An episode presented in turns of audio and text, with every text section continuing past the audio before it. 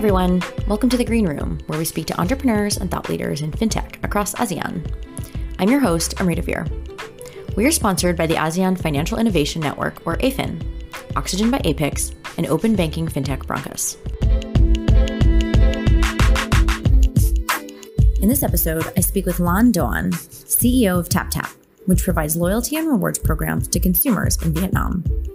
Lan grew up in Hanoi and then studied and worked in the U S, including getting her M B A from Harvard Business School. Seeing the economic potential of Vietnam after graduation, Lan decided to come back to Vietnam to actually be part of that growth. After a few years of management consulting, Lan volunteered to work on a business case for TapTap and became C E O of the entity when it was officially founded in November of twenty twenty. TapTap is a joint venture between Vietnam Investments Group and U O B, United Overseas Bank. You can learn more about them by visiting tap tap dot com dot v n. And now, a word from our sponsors. Hello everyone, my name is Manish Devan. I am the Managing Director for AFIN, which is ASEAN Financial Innovation Network. We run the very popular apix platform dot com, which is a collaboration platform to help financial institutions work together with a very vibrant ecosystem of fintechs from across the world. We now operate what we call as Oxygen by Apex, which is essentially a knowledge sharing platform, and we are very happy to collaborate with the Green Room. It's a great combination of what we do as a platform service provider and what the Green Room brings to you as a, a knowledge sharing base. You can find out more about Apex on apix platform dot com, and you can find out more about Oxygen by logging into apix oxygen dot com, where you'll find a lot of great panels, keynotes, Uh, master classes that we do from time to time, and uh, look forward to seeing you there. I'm super excited to be here today in person speaking with Lan in Saigon, Ho Chi Minh City. Uh, it's the first podcast that we're actually able to record in person, uh, and this is super, super exciting. Uh, so Lan, thank you so much for joining us today. This is going to be a lot of fun. Sure. Well, thank you for having me, and uh, welcome to Ho Chi Minh City. Yes, thank you so much. Well, I want to get started talking about your background. I wanted to understand a little bit about your growing up. Did you grow up here in Saigon? Uh, I know you went to college then in New York and then stayed on there for a little while. Can you tell me a little bit about growing up here and then deciding to move to the U S for college and then work? So I grew up in Vietnam, um, in Hanoi actually, up north. I think I benefited a lot from uh, growing up in the city, in Hanoi, which is a, is a very fast-changing city. I grew up with a lot of changes in Vietnam. So Vietnam went through a lot of periods, and especially during that time, there was capitalism, the time when um, when the country went through uh, an adoption of a more open market. And then with that, um, as a student, I was exposed to um, to the bustling side of the uh, of the city. I, I benefited from the public education in Vietnam, which could, there you know, there there are pros and cons. But the, the part of the education involved a lot of hard work, and education was definitely characterized as an important, very important characteristics of every Vietnamese. And then, you know, you have to study well, uh, you have to study hard, and that's your, your ticket to, to your bright future. That's really imprinted in a lot of, of children growing up um, in Vietnam during my time. And with that, I think that's where I learned uh, all the characters of, of hardworking, going for your dreams, of, of determination within the education system. So I, I went through the public education, and especially we have this thing called, you know, like specialized schools, like schools for those who who sort of can excel in academic, and then those who want to focus on competing in academic competition. And I um, I was very early focusing on that. But then I guess when I was around sixteen, I think that, that started to become a little limited. And I started to wonder what else is out there. And that's when um, we started having the internet. And that's when we started um, having, you know, more exposure to cable T Vs, to H B O movies. And I started to see more and more of, of the outside world. And I started to, to, to wonder if there is a lot of knowledge, a lot of perspectives a lot of ways of different way of doing and way of working that I um, that I wasn't wasn't aware of, like, you know, within my, my bubble, you know, what else outside that. So I think at that point I was like, okay, I wanna I wanna go out, I wanna see the world. And then for me, like, it was like for my sixteen year old, like, where would I go that would be most different? Like, yeah. um, most like it's just like if you if you already go for it, like, then go all the way. Um, so I think, you know, for Vietnam, just choose a country that had a global way, literally had a global way, and then had a very different system, you know, economy, uh, policy, et cetera, was a very good choice. So then um, I had my eyesight on studying in the States. Mm-hmm. Luckily, managed to get a scholarship to to go to study in upstate New York. Freezing cold. Yeah, I know. It was. It was I, To to be honest, when I applied, I thought it was New York City, just because of my my limited knowledge, and I ended up in, in upstate New York expecting to see the yellow cap. Obviously, there weren't any. But then that, that was a really eye-opening experience. And then um, after that, I stayed to work to gain experience, and then went into an M B A program uh, with a focus on, with the hope of, you know, uh, after finishing the M B A program, going back to Vietnam and see what I can do uh, with all the knowledge and uh, all the skills that I learned um, during my time in the States. Yeah, so that's uh, that's a bit of a background. Yeah, on how I grew up. Well, thank you so much. Thank you so much. And I think I feel like as an American, I can say this, that there's like a complicated history between the U S and Vietnam, and so, you know, being able to to think about, like, you know, what you wanted for your future and saying that that's in the U S and that's where you're going to go study and work to make those big dreams happen, I think is is really amazing. Um, and yeah, as you said, you you know, you did your M B A in the U S at H B S uh, and then came back to Vietnam afterwards. Can you tell me a little bit about that? Like, what I think a lot of people, certainly people we've had on this podcast, they've Um, some have gone to the U S and just stayed there um, mm. and have, you know, gone to work in Silicon Valley, they've gone to New York, and have really then decided to make a life for themselves um, in the U S or abroad. But quite a few people are, I feel like, increasingly coming back to Southeast Asia, all of Asia, uh, and, you know, putting putting those learnings uh, to use here. Tell me a little bit more about how you thought about that. Like, what was there anything in particular in the U S that Um, you saw that you thought you could apply in Asia, or, you know, what was the motivation for coming back rather than staying? I think it's both internal and external. External, it's pretty obvious that Vietnam was growing back when I finished, uh, or started M B A, and then obviously um, continued the growth when I finished. It, you know, when you, you, it's sort of like you look into a market that's certainly still growing, but, but maturing. And then a market that is experienced crazy growth, and there's so many opportunities, and still there's so many space you can occupy. I think that sort of resembled a period in Vietnam economy in around nineteen ninety-two. We had this period called Đổi Mới. I think it's translated to like changing or like renovation, and that that's when, you know, a lot of people made their their this. position, right? Made their space, um, made their fortune. That's where, that's sort of like where a lot of the big companies in Vietnam was founded. Mm-hmm. When, you know, the the economy opened, and then people who, who's willing to risk it, people who's willing to to get out and try to put in the efforts, put in the dream, um, can can build something really meaningful. And for me, in Vietnam, with the rapid growth, it was definitely, it has been a really good time. And Vietnam also saw a lot of companies, tech companies, reaching unicorn status. So certainly externally, it was like, you know, analysis, like it's a good opportunity. Yeah. Um, there's space for me.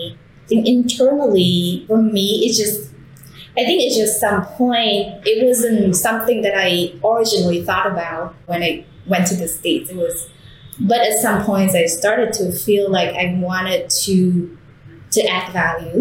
And I wanted to add value where I grew up. It just felt emotionally more satisfying and fulfilling. So yeah, it was it was also just like some decision that, that you felt in your heart that it, it was the right decision. And then yeah, coupled with like, okay, you know, things are going well, and then there there's a bright future, then why not? So I think that's my journey, but I think that's probably the same thoughts as a lot of other uh, people who, who chose to return. Obviously, you know, there are still a lot of good opportunities anywhere, and then anyone who works hard can uh, can reach the benefits anywhere. But it's probably, for me, it's, it's probably more fulfilling uh, when I feel like, okay, I do something good for myself, but also I also add value, create jobs, create know-hows, create expertise, and then build something good in the land that I grew up. Yeah, that's amazing, Lan. And I think it, it shows, right? You came back, you worked at B C G, and I assume a lot of your work was around, you know, helping businesses, um, you know, big corporations grow in this environment, grow in this economy that sounds like it's like bubbling with, with innovation and people willing to like work hard and make things happen.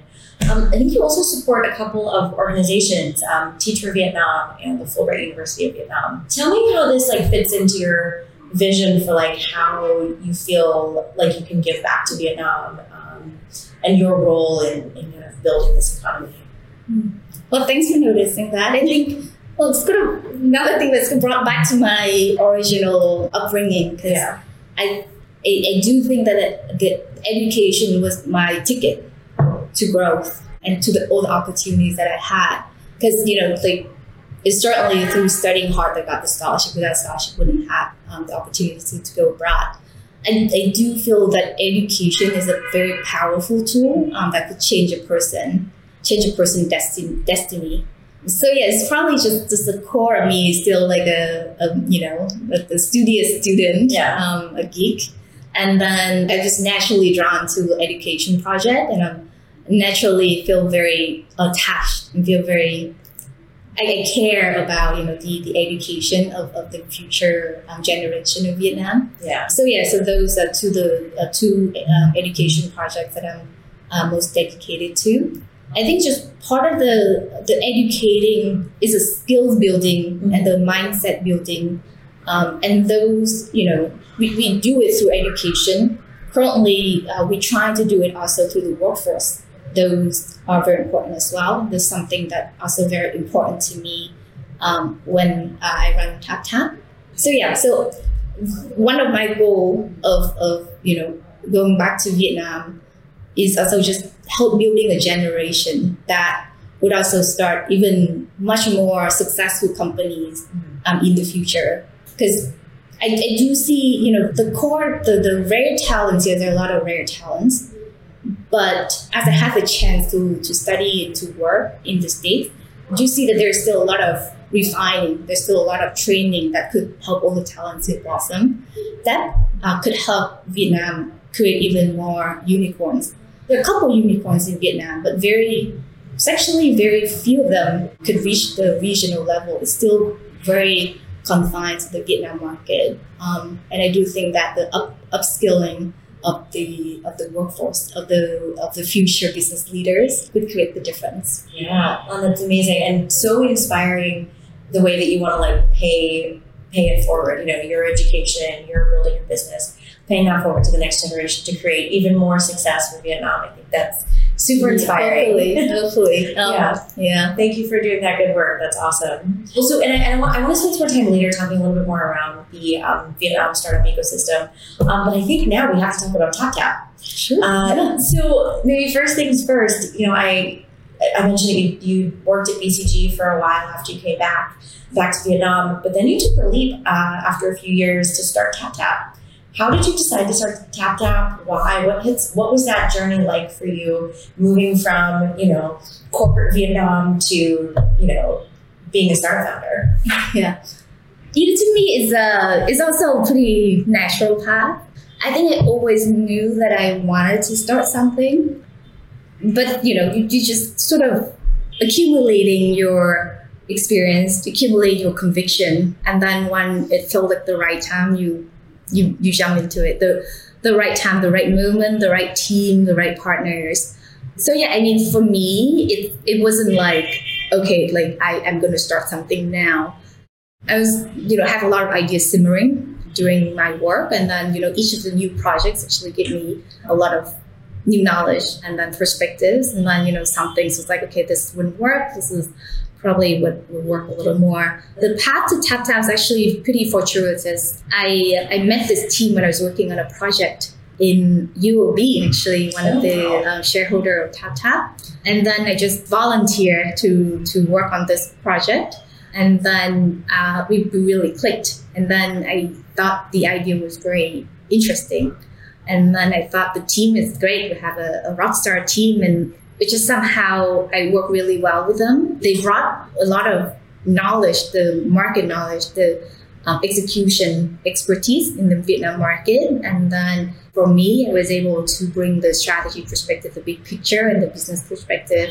And then things just went from there. And then for me, it was it was a very easy decision. It's just, I feel like it's just, it just happened. And then for me, when things happen like this, it's like, this is the right time, right? It's uh, just have to grab it. I think that, yeah, it just, it is somehow, it, it just was pretty smooth. And it just felt like one thing led to another. And then here I am. Yeah, it's almost like the universe put all the right pieces together. Yeah, no, it, it actually did feel like that. And it was, um, it was for me that, That's a that's a good energy, right? It's a it's a good feeling, and people felt like, okay, this is this is probably the right thing to do, and then you just have to just go with it. Yeah, yeah, and I can, you know, even just being here in the office, like I was saying, first time I get to be in someone's office that I'm interviewing, you can feel like there's like an energy. It seems like people are really productive and working hard, and um, it's it's really nice to to be in this kind of an office space for sure. So that's that's an amazing, you know, um, origin story. Um, but let's talk about how TapTap actually works. I, you know, I, when I arrived in Saigon a few days ago, I was trying to download the app on my on my phone, but Apple wouldn't let me. So maybe you can just describe to me and our listeners, how does TapTap work? Yeah. Um, so you probably have like American App Store where we uh, we didn't launch yet. Singapore App Store. Oh, Singapore. Yeah, yeah. Okay, Singapore. Yeah. So we focus uh, specifically on Vietnam market. I'll target uh, Vietnamese. Um, so our apps currently only also only focusing on Vietnamese language. We want to attack the customer journey and the customer relationship with the brand after the first time the customer visit a brand. So I think in the market now, there are a lot of many different options that focusing on bringing new customers to business.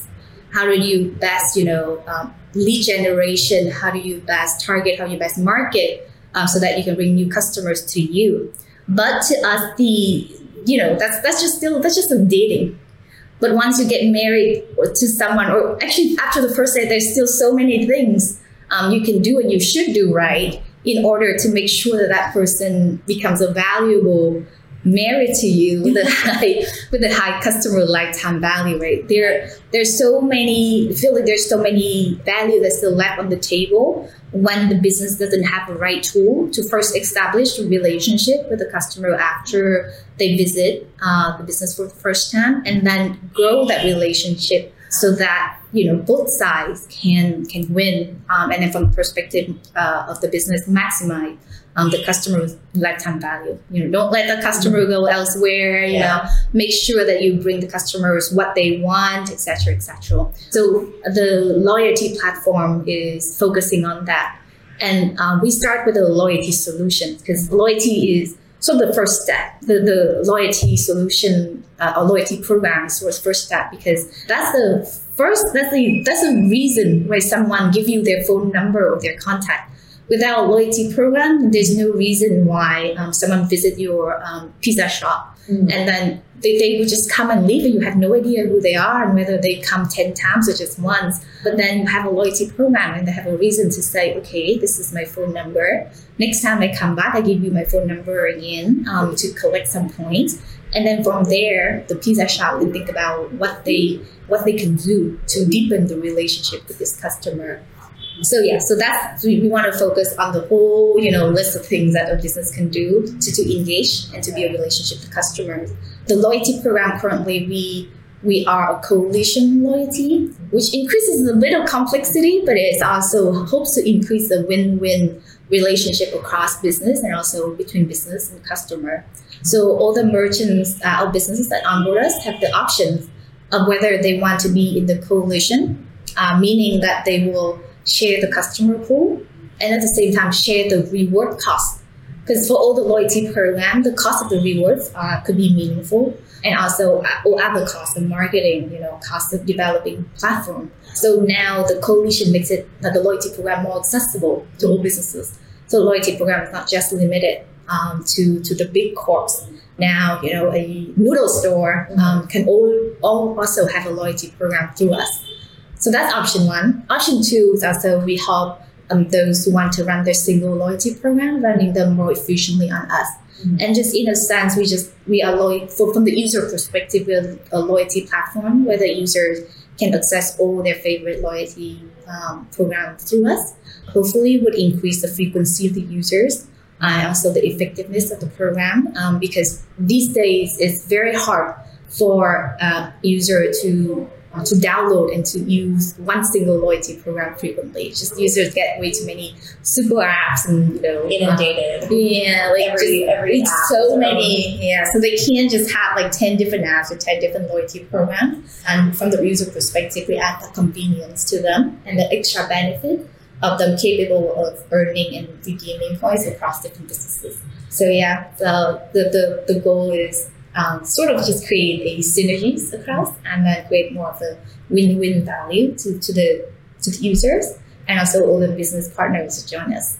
Yeah, yeah. So it's for the consumers, it's almost like a one-stop shop for all of their loyalty, all of their rewards programs, yep, for their favorite brands. And it sounds like, um, correct me if I'm wrong, but it sounds like there are big brands on there, right, that can maybe create their own platform. But then also, it's, and those companies may already have a way to create loyalty programs. But really, a huge impact here is for some of the small merchants who otherwise may not have access to their creating loyalty programs. I know democratizing is like an overused term in the tech space, but it is like democratizing loyalty programs. Um, so I can go to my favorite banh mi shop or, you know, stall down the street and they've got a loyalty program, I'm more likely to support. They're already my favorite, but, you know, I'm more willing to support them every day. I think yes. that's, yeah. that's really cool. How is, you know, when we think, you mentioned there are other uh, rewards programs, you know, there's like ShopUp, I mean, I work for Grab, Grab has its own yeah. rewards program. How does how does TapTap uh, fit in with that? And even some of the uh, the payments players, right? I, I know a lot of players, they start with payments and they add on rewards as like, you know, a value-added service. How, do, how does TapTap kind of think about those uh, those other players in the market? Are they competitors? Are they partners? Like, what do you think about that? Mm, okay.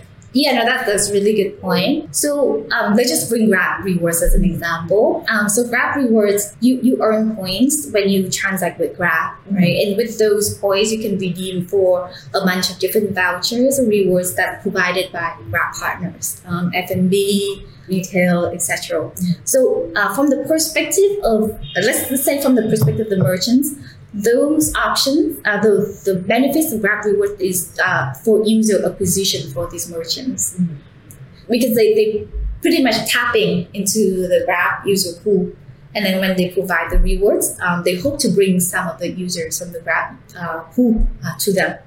Versus for us, we focus on the user retention. So we are the loyalty program of these merchants. So that's, uh, so I think, come back to the initial um, classification. I think a, a, a loyalty, our, our loyalty solutions, let's say the loyalty solutions focus on building the relationship between the business and the uh, customer after. There are a lot of rewards options that focus on bringing the users in uh, to the shop in the first place. And then also the slight, probably another difference between us and probably another cashback is, cashback is actually pretty expensive because mm-hmm. it's a direct cash, right? Uh, versus for us, the loyalty rewards, first of all, I think the, the coalition allows the cost sharing because um, um, the, the rewards can be shared across many different businesses. Also, the, the rewards, if you create it smartly, um, they could be much more cost efficient while still provide benefits to the users as long as you give them the right benefit. So say, for example, instead of uh, spending a two percent budget for cashback, you can spend a one percent budget for reward, um, but then your user perceive the same values if um, the reward is targeted to them. And then back to the story of the coalition, when you have a coalition, you have a much bigger pool of rewards, right. um, and then that increase the value um, to the to the users. So that's uh, what, for us, we want to, to touch into those uh, gaps in order to bring the, the benefits for, for the customer, sorry, for the merchants. I think for the customer, obviously, they they, they look for convenience, right? And they look for rewards. Yeah. And then as long as, you know, we, we have managed to uh, give the customers um, the the convenience and then inspirational, funny, fun reward, sorry, not funny, fun reward, then we are competitive. Yeah, yeah. So it's creating, I guess, for the merchant, uh, it's it's rather than just you know new customer acquisition, it's really about the retention, and that is where you know you can really scale the business. You can really get those repeat customers that you know you don't need to work as hard to keep them to keep them around. You get sort of one dollar in rewards as opposed to, as you said, two dollars in cash back. So that's that's really uh, fascinating, and it's it's a really. You know, I think we're at this cool point where I think a lot of companies in the space can go in many different directions, and depending on what they're focusing on, what they're optimizing for. But, you know, a lot of companies, as I was saying, you know, those that are in payments that are maybe going into rewards, they have multiple focuses, right? And so for someone like TapTap, maybe it's a little bit easier to just focus on the customer retention uh, and the reward side rather than being distracted by all sorts of other stuff. Yeah, I, I agree. I think uh, obviously, you know, look in the market, there are some segments that's super bloody. Mm-hmm. I don't like those. I think um, what uh, we try to focus on is the, you know, the combo, uh, probably less sexy, mm-hmm. um, but still bringing value um, to the business. Yeah. Yeah. So that's uh, that's hopefully would be uh, could be a good competitive advantage for us. Yeah, yeah, absolutely. Well, so then, Lan, I have to ask, what, like, from a revenue model, like, what does that look like? Are you getting discounts from merchants to offer the loyalty programs or on certain products? Like, what does that revenue model look like for you? Yeah. So certainly our model is B two B two C, and our revenue comes from the fee that we charge to merchants. Depending on the uh, partnership model, there there are different ways. So um, it could be a fixed time fee. It could be a commission. It could be paid by K P I. Currently, we... we uh, We've been experimenting with, with different models, and then we have a different package that could be offered to different businesses. Mm-hmm. The fun part and also the difficult part for the coalition loyalty program is that we have to have the diversity.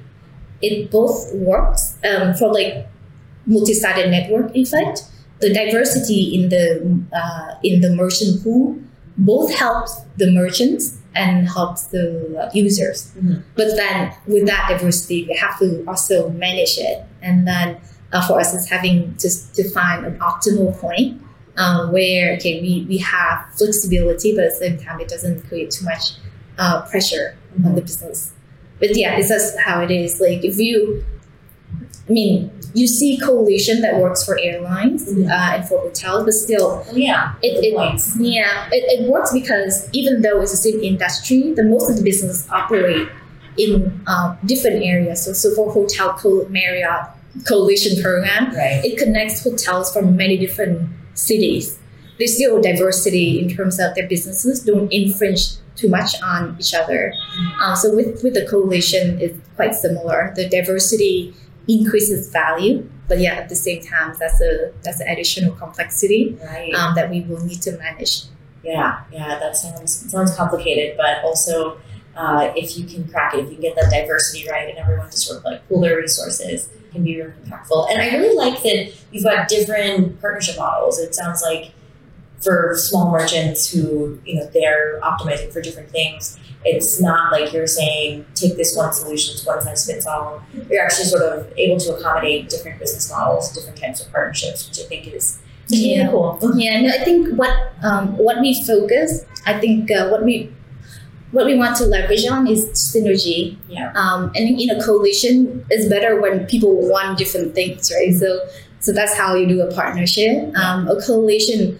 We um, we work with different merchants who who want who joined it for different purpose, mm-hmm. and because they have different purpose, it needs to be you know the, you you need to price where the value is perceived, and that's um, yeah that's how we we come up with, with a couple of different models. Yeah, it could be different for each for each merchant.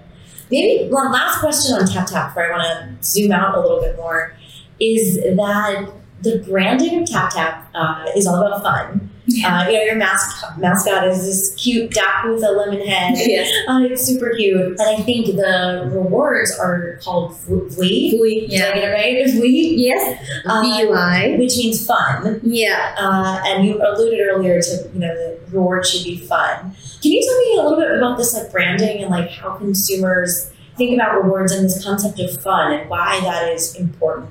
In, in the rewards ecosystem? Mm. Yeah, well, I think because when, when people think about rewards, it's like immediately think about monetary rewards, right? Mm-hmm. But I think just have to think that we probably should think about bigger, in the bigger sense of benefit. And if if we just keep staying with like the vouchers, the discount, obviously they are they are attractive. They're a great entry point. This is what the market is used to. I think it, it could get old pretty quickly, and also uh, there, there's no differentiation. I think people has always looking for non-monetary benefits as well, and probably even now, right after you know a long time of like being in lockdown, there are so many struggles mentally, emotionally. We want to, you know, our, our end goal is to bring both the the monetary and the non-monetary rewards. And I think gradually, um, the non-monetary rewards, if you do it right, could create the both the, the branding, the extra rewarding is become extra rewarding for, for the users. And just coming from my own experience, right? So as, as an ex-consultant, I was a big fan of, you know, Miles loyalty program and hotel loyalty program. And yes, I, I love the discount, um, you know, when you get to uh, buy new tickets from your miles, when you can redeem the loyalty points. But actually the one that is more, it makes me stickier uh, to a program is is the non-monetary rewards of the extra, you know, service that we get. And and those makes me feel better, make me feel joy, right? And to us, we want to create that. We want to create that. We want to have the relationship between, back to, uh, to the story loyalty, we want to make the relationship between the user and the brand, not just, okay, how much, how much, how much discount are you going to give me next time, right? Yeah. Um, we want it to be more on the on the non-monetary, on the emotional side, and we want the relationship to be more a relationship. I think that's that's a vision, and that's probably reflects the mindset of the of the team as well, and that's also probably reflects of the culture um, and how how we how we build the team and how we how we as yeah so how we build the branding. It's probably wasn't intentional at first, yeah. But then when things just start to click together, and you're like, okay, there seems to be a theme coming up, and then things get a little clearer um, with time. Yeah, yeah. Well, I think you said it right. There's definitely part of Vietnamese culture that is around fun. I feel like I've had so much fun here, even in a few days. You know, everything and going to like the karaoke bars, yeah, to, yeah. You know, eating eating food on the side of the road. It's, it's I've had a lot of fun here, and I think that that does feel like a big part of the culture and the customer experience of, of TapTap. So that's awesome. Lan, I want to zoom out a little bit and talk about the Vietnam startup scene. Because uh, as you said earlier, things are, you know, buzzing here. Yeah. It's uh, really exciting. So maybe for our listeners, let me just share some numbers. Vietnam's population is about one hundred million, making it the fifteenth most populous country in the world and seventh most populous uh, country in Asia. Some more stats for you. seventy percent of Vietnam can actually access the internet, which mm-hmm. is pretty significant. And sixty percent are under the age of thirty-five. So that this means it's like a huge digital economy, and it's actually projected to be the second largest digital economy in Southeast Asia by twenty thirty. I think, you know, when you put all of those stats together, Vietnam really feels like fertile ground for a thriving startup scene, for a lot of innovation. So maybe Lan, you shared a little bit about this earlier, um, about all the buzz that's happening here, but how would you compare the Vietnamese startup scene maybe to other countries in Southeast Asia or even the U S, since you've uh, spent a lot of time there? Great questions, also pretty difficult questions. um, I, okay, I think the main difference I would say is, how to say, the exuberance. Mm-hmm. Exuberance because people are uh, very willing to, to jump in, and they they don't worry too much about it. And, well, I'm, I'm tr- I'd say try to articulate a little more, but it's it's like uh, okay. So let's say the, the American startup scene. I would say, although startup is is definitely more mature um, than Vietnam, because there's already, first of all, a lot of big companies filling the all the user need. Mm-hmm. Um, and then if you want to be a, a successful startup, uh, you got to be, it's my, in my opinion, truly innovative, mm-hmm. right? You got to really carve out a space for yourself. Um, you got to create a new market. I think in Vietnam, there's, there's still so much unmet needs, mm-hmm. right? And then as long as you first understand what it is, there's still a lot of open space, mm-hmm. and there's still a lot of growth. There's still a lot of market penetration left.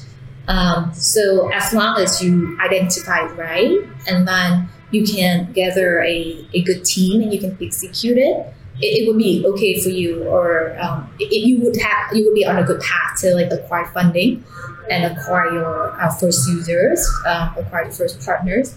I think the hard part uh, of a lot of Vietnamese startups is to scale, because like you know, it's it's not easy to capture the first uh, the first um, users. Because there's, again, like there's still open. Um, but then there are a lot of different startups trying to, to capture that. And then the question would be, who's going to go big? Who's going to win? And it's still now it's too early to tell.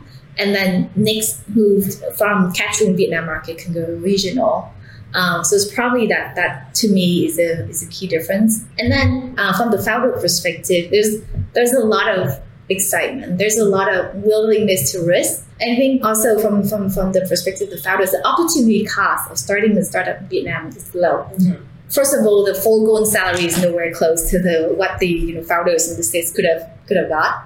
And then secondly, you know the um, the cost, the you know office cost, you know, daily cost, and then the uh, the labor cost is lower. So yes, this, the the barrier of starting a new business here is is quite low. And then with that, you, a lot of people are, are willing to jump in, and and that's great. Like people who jump in to, to gain experience, uh, people jump in to define the market, and then it's it's a lot of it's a lot just like there's a lot of excitement, um, and then you, you you certainly benefit from it, right? You you benefit from people who's who's who's willing, who's so courageous, right, to to try something new that they they don't know of, and then who has this sky high optimism.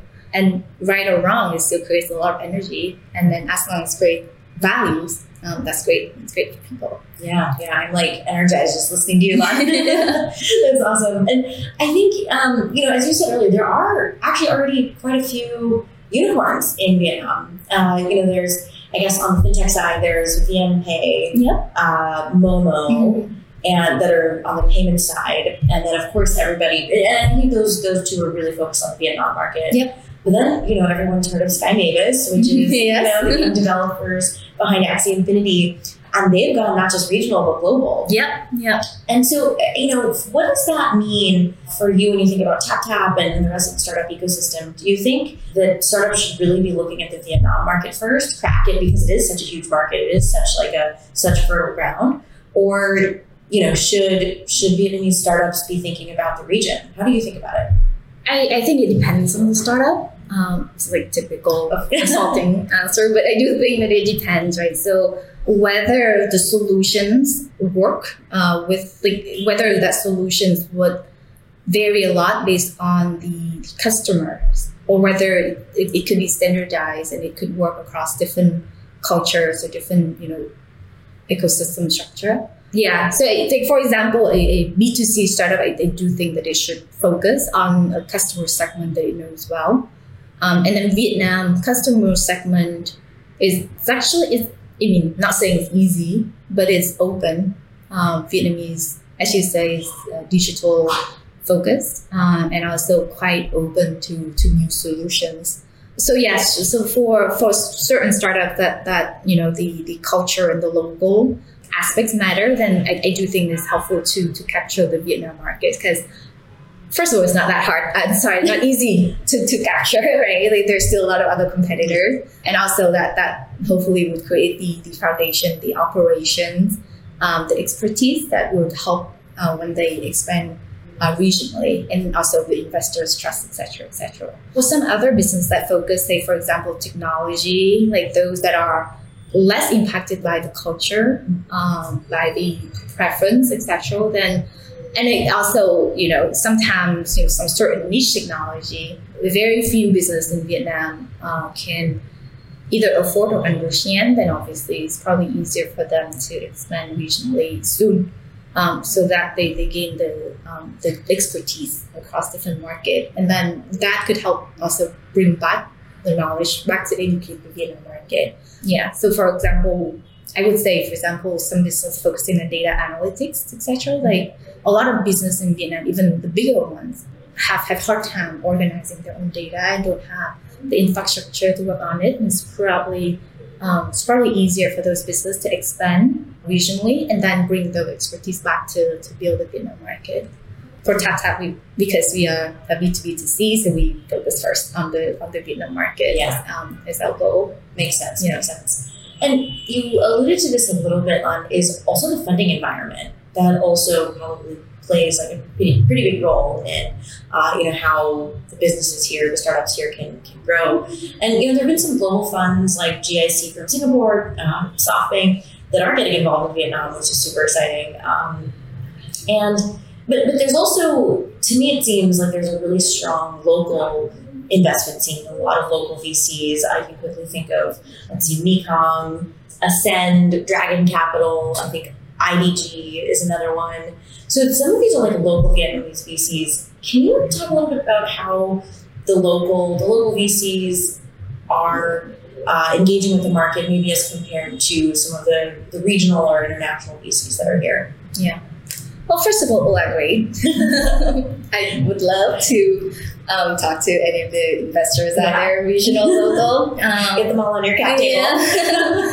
Well, I do think that the, um, obviously, I mean, the local ones have um, a bit different network and also the value add to, to the startups. But a lot of the local ones are um, either hired or run by you know, people who have uh, experience abroad.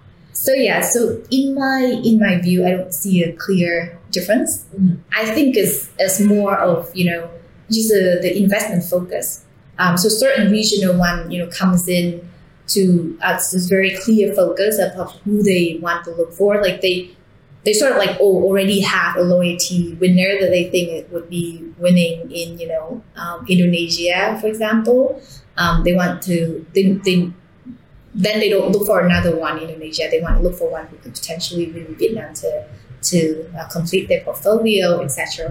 So I think it's it's mostly um, the different focus um, of these funds that could make the difference. Other than that, from, from my perspective, I don't see a very clear difference um, between the between the different options. I mean, obviously there are differences in ticket size, mm-hmm. um, difference in evaluation process, but those are more, you know. individual. Mm-hmm. Um, yeah, like different in stage, different in taste, but I guess it's more individual versus like a group of regional versus local. Got it. Got it. Makes sense. So probably same as a lot of other places in Southeast Asia where you've got a local scene, but you know, it doesn't mean that they only focus on one stage or one ticket size or one type of company. It's still uh, lots of room for for all sorts of investors to get involved. Yeah. Yeah. I, I do also ask though, like, there are other stakeholders here too, right? There's the government, there's also big corporates, which are also, um, you know, quite powerful in Vietnam. How do those stakeholders engage with the startup community? Are they making it easier? Are they making it harder? Like, how um, how do you think about TapTap especially working with government or, you know, big corporate players um, as you scale? To be honest, I haven't thought much about it. Um, it's probably not yet the the time. Um, I do think that the big corporates are certainly great customers uh, for, for startups. A bunch of them do have some funds to invest in the startup. They certainly, you know, potentially uh, acquire. The I think for, from my perspective, like the the big corporates in Vietnam certainly have a very very great coverage of customers, of um, location, geography. So so they are like very attractive partners to all the startups in Vietnam. I think, and then it's, it's usually when you do startup, you don't you don't try to touch on the area where the big corporate is already strong in, right? Easily you try to touch on other areas and you go for collaboration. Um, usually the collaboration comes from that you bring in the technology capabilities. Um, and you need to be capable of working with their system. And and those two would be probably the first key things that any startup would have to sort out um, before they, they could think about working with the with the big corporates. I think if eventually eventually the if the startup wants to scale, for, for the especially B two B startups, and they, they would need to, to be able to, to work on one with one of the big corporates, because otherwise um, it would be a, quite fragmented um, for, for for the business. Yeah, no, I, I do think for now, like at least at the, the yeah, I haven't thought much about this, but just from from from what I see, at least from the TapTap perspective, I do see that we, we do need we do need to aim um, to to have a partnership with the big corporates. And only then is a is a is a more reliable defensive position, right? right. Um, competitive advantage that we could have, because otherwise, you know, the market in Vietnam is very it, it could be fragmented. Yeah. Um, and also the uh, the economy environment could change very rapidly, but but the big corporates will be there to stay. Yeah. Yeah. I guess it's a good thing that the U O B is uh, you know part of yes. your uh, your D N A. Uh, that's awesome. My last question for you is really, you know, what are you most excited about for TapTap and for the Vietnam startup scene in the next five years? There are a lot of things to be excited about. I mean, you just pick a couple. Yeah. Well, I think for, for TapTap itself, uh, we're doing some exciting uh, partnerships. Mm-hmm. Obviously, every day is is still, there are a lot of things you got to sort out. Things like I feel like for a startup, like there are times things go smooth, and then you're like, wait, a little too smooth, and then obviously there's something that um, you get to um, you get to untangle. But yes, we um, we are preparing to launch a big partnership in uh, Hanoi, in Ho Chi Minh City. Um, so it's very excited about it. The team's been working on it for a while, so um, that that will be exciting. But I think on the bigger scale, when we talk about five years, I I do hold TapTap and uh, with other uh, with. A good number of uh, startups in Vietnam could reach the regional status. And uh, as you come from Grab, right, it, it becomes a whole school name. Vietnam hasn't had any startup that managed to become a whole school name regionally. And there, there are a lot of reasons for that, but uh, I don't see why not. In the next five years, we have a couple names that, you know, even though it's, it's founded in Vietnam, it become a household name in Singapore, the same way as Grab is becoming a household name in Vietnam now.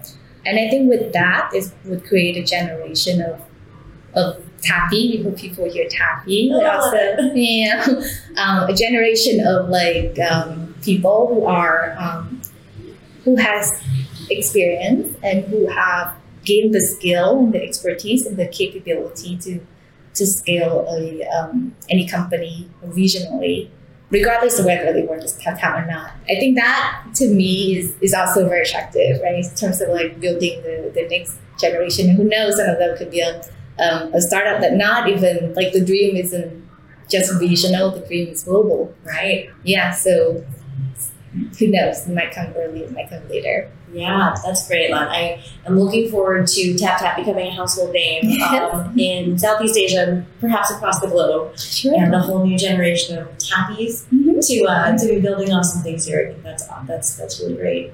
So, Lan, yeah, thank you so much for being our guest. This has been so fun. Uh, I think that's all the time we have for today. Yeah, thank you for joining us. Thank um, you for having me. Of course, it's great. Yeah, hope to see you again soon. Sure. And now, a word from our sponsors.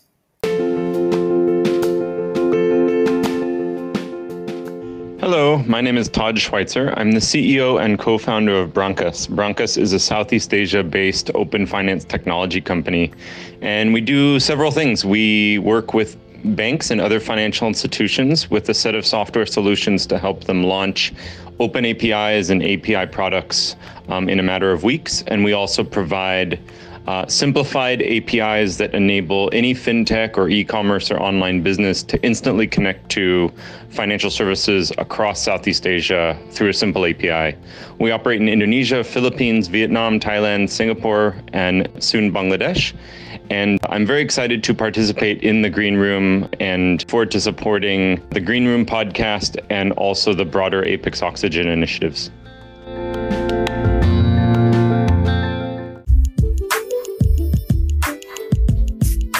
Thanks for tuning in to this episode of The Green Room with Amrita Veer. Listen to us on Spotify, Apple Podcasts, or wherever you listen to your podcast. And make sure to hit subscribe to get the latest updates. If you've enjoyed this podcast, we would also really appreciate you leaving us five stars and a review. And if you know anyone who would be a great guest or have any feedback, reach out to us at greenroomfintech at gmail dot com. We would love to hear from you. Catch you later.